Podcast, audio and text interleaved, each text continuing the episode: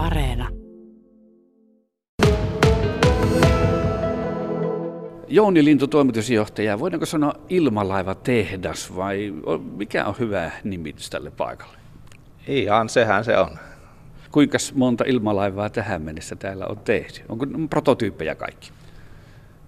No prototyyppejähän on ollut siis erinäinen määrä ja tuota, tässä nyt on jo vieressä ensimmäinen kaupalliseen toimintaan kykenevä. Tämä on jo itse asiassa yhden kaupallisen lennon tehnytkin. No milloin tuo kaupallinen lento tapahtuu? Öm, meillä on tässä pari kuukautta sitten niin tuota, asiakkaalle kuvattiin muutamia kymmeniä kilometriä sähkölinjaa. Niin, eli voidaan sanoa ihan suomeksi, että Energe on se yhtiö, mille teitte noita äh, kuvauksia. Miten ne onnistui? No aika hyvin siis ensimmäiseksi, että tuota, minimitaso ylitettiin. Kuvauksessa sinänsä aina voi parantaa ja muuttaa, mutta tuota, siellä, siellä on vastaavia kuvia, mitä aikaisemmilla menetelmillä on saatu. Että. Tuo vehje osaa siis lentää määritellysti paikasta A paikkaan B. Kyllä, ja sitten ennen kaikkea osaa seurata tuota hyvinkin mutkikasta sähkölinjaa hyvin tarkasti, että siellä kymmenien kilometrien päässä. Millä tavalla se seuraaminen tapahtuu? Sitä ei tarvitse ihmisen koko ajan ohjata ilmeisesti? Ei, että siinä on automatiikka, että siellä, siellä mennään tuota, toki annettu sen verran vinkkiä, että sinne on syötetty karttatiedosto sisään, että missä, missä ne on, mutta sen lisäksi sitten vielä tuota, tekee automatiikalla hienosäätöä ja muuta. Minkälaisessa tuulessa tuommoinen 11-metrinen ilmalaiva voi lentää? No tuota, eilen ja viikonloppuna oli semmoisia, että siellä ei, ei mennä. Tuota, silloin oli 5-16 metriä sekuntia puuska, mutta tämmössä, mitä nyt tänä aamuna esimerkiksi on, että tuota, muutaman metrin sekuntituuli, niin tämä on ihan optimi. Ja tuota, ää, seitsemisen metriä sekunnissa on maanpinnan tason tuuli, että mielellään ei olla lähettynyt yli, yli siitä. Miten korkealla lennetään? No kuvauksissa enimmäkseen tuolla alle sadassa metrissä, että siirtolentoja ollaan sitten tehty 150 asti ja tuota, sillä, sillä alu, alueella. Jouni Lintu, tämä on ihan siis tämä on toisaalta minusta ihan uskomaton tarina, että tuommoiset miehet, propellipäät saavat ideaa, että ruvetaan tekemään ilmalaivoja ja se kaapallistetaan. Onko missään vaiheessa niin usko mennyt loppu tähän ideaan? Ei tähän ideaan. Että, tota, kyllähän me tiedetään, että mikä on niin kuin fysikaalisesti mahdollista. Ja, tota, tietysti yksityiskohdissahan se vaikeus on, että siinäkin on satoja erilaisia järjestelmiä, jotka pitää saada toimia yhteen. Ja, ja, ja sitten on vielä kaikki ulkopuoliset asiat. Meillä on varsin paljon työtä esimerkiksi näiden niin kuin ilmailuprotokollan kanssa, että lupia, käytäntöjä pitää hoitaa sinne päin. Että ne on ehkä kaikkein hankalempia ennakoja, kun niitä ei luonnonlait silleen määritä. Mitä lupia tämmöinen ilmalaiva lennättäminen niin vaatii?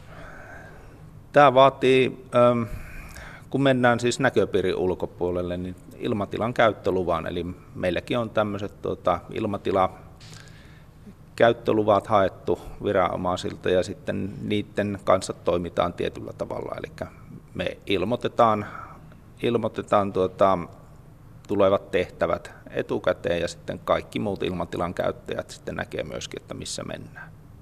Tietenkin tuota, meillä pitää olla vastuullisilla aluksen päälliköillä, arkikielellä piloteilla niin tuota, pätevyydet, että, mutta se on, se on semmoinen niin tavanomaisempi juttu sitten näissä lentohommissa. No millä tavalla tuo on nyt tuo yksilö tuossa Beta 1, niin se on ilmeisesti vedyllä täytetty. niin miten tuo möhkäle siirretään sitten sinne lentopaikalle?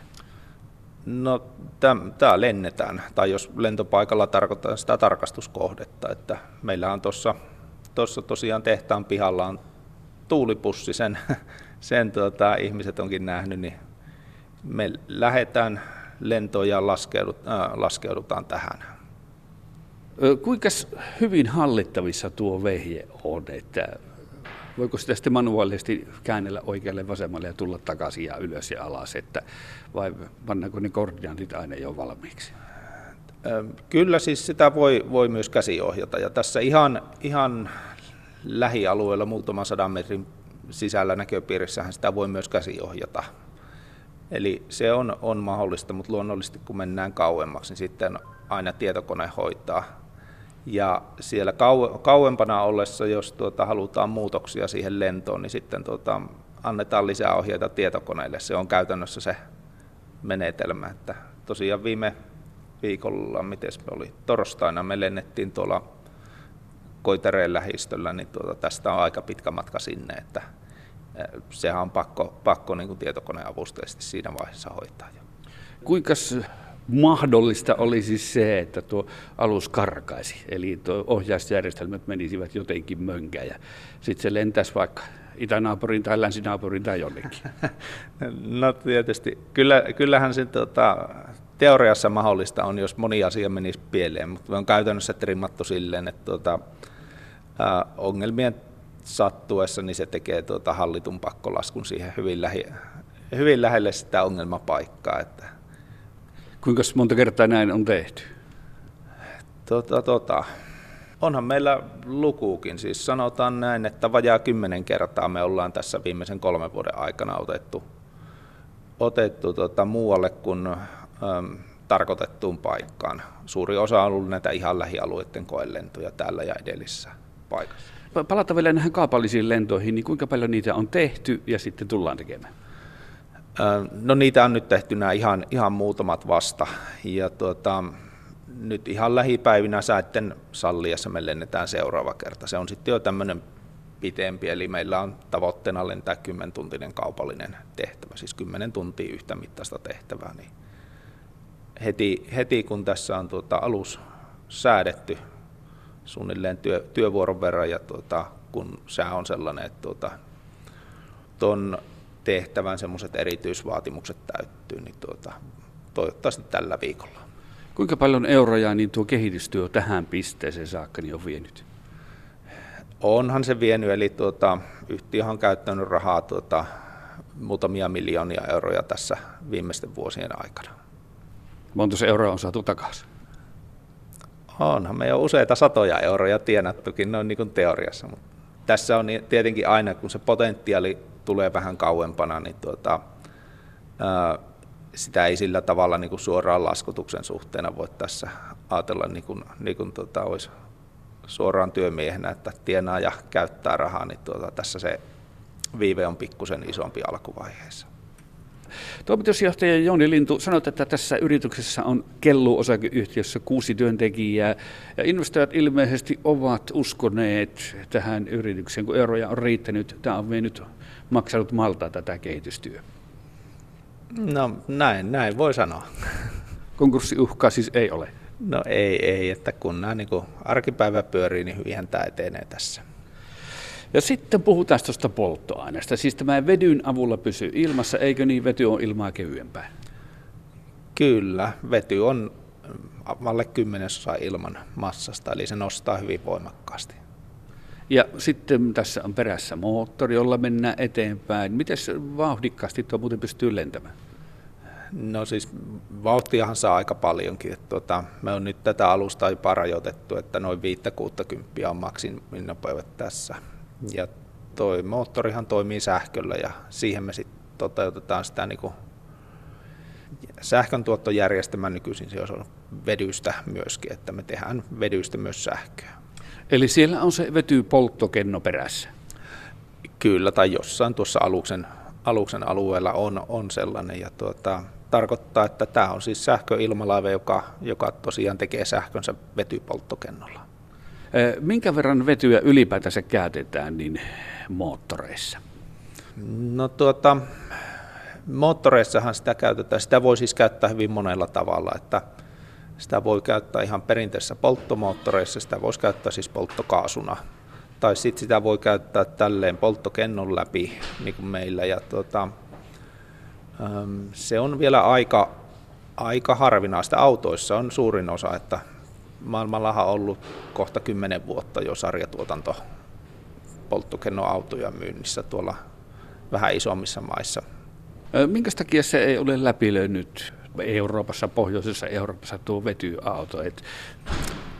Jaa, no tämä sillä varauksella, että en ole niin siihen keskittynyt, mutta veikkaan, että normaalit ennakkoluulot tuota, torppaa kaiken uuden. Ja koska minusta se on fiksu vekotin, että jossain oli uutinen, että yksi autovalmistaja oli jäänyt aika pienellä vetymäärällä, niin 1300 kilometriä tai jotain. Että se vetyy niin kuin tuommoisena voimanlähteenä, niin hyvin kuulostaisi fiksulta. Ja pakaputkasta tulisi vaan tota, pelkästään sitten vesihöyryä, näin se on. Näin, näin se on, että mekin, mekin käytetään sitten, niin ei meillä ole kuin tuota, vähän lähi, läpipuhaltavaa ilmaa ja vesihöyryä tuo päästö. Ja mitä siis tuolla meidän tapauksessa saavutetaan, niin ensinnäkin se on tuota jonkun verran kevyempi, tai hyvin paljon kevyempi mitä akkuratkaisut. Se on merkittävä, kun lennetään, että joka ikinen gramma kasvattaa sitten aluksen koko reilusti. Ja toinen on, että tuota, akuustothan ei syödä kylmää sitten yhtään. Tuon polttokennon suojauksessa on kanssa omat ongelmat, mutta tuota, meillä pitäisi olla muuten täysin lämmitetyt lentoakustot vielä kaiken muun, muun niin kuin vaivan lisäksi. Eli sitten vedyllä vaan lennellä? No vedyllä, vedyllä lennellään ja tuota, ei se tietenkään niin kuin teoriassa ainut mahdollinen polttokennon polttoaine on, mutta tuota, kun me käytetään sitä muutenkin jo nostekaasuna, niin yksinkertaistaa asioita paljon. No, miten tällä ilmalaivalla sitten, niin kuinka paljon kiinnostuneita ihmisiä on ympäri maailman tästä ja vaikkapa sotilas poliittisessa käytössä, niin miten se tuo tutkassa näkyy tuo ilmalaiva ja sitten kiinnostaako tämä? Kyllähän tämä kiinnostaa. Että tuota, niin, niin kuin neutraalissa ja positiivisessa, mutta kyllähän tietysti erilaiset tiedustelijat ja vakoilijat yrittää myös kaivaa juttuja. Mutta kyllähän me saadaan valtava määrä yhteydenottoja eri, eri syistä ja eri motiiveilla ja erilaisilta ihmisiltä organisaatiolta. Joita esimerkkiä mistä? Minkälaisia? No tota, mitkä on viimeiset? No, jos katsoo ihan niin viikonlopun yli, niin minua on ottanut yhteyttä tuota, etelä-amerikkalainen energiatuottaja, joka kyseli, että voisiko esimerkiksi Eurooppaan tuoda ilmalaivalla heidän tuotteitaan. Tai sitten on ollut tuota, väli, Väli-Amerikasta tämmöisiä tuota, projekteja tekeviä ja kartottavia ihmisiä, että pitää saada 400 kilometrin pätkä viidakkoa kartotettua tarkasti ja ha- hakea vaihtoehtoisia reittejä putkijohdolla. Ja, tuota, niitä on siis laidasta laitaan, niin siviili- kuin sotilaspuolia, ja tuota, rannikkovalvontaan, kaiken maailman juttuihin tai läjitysalueiden tuota, mittaamiseen.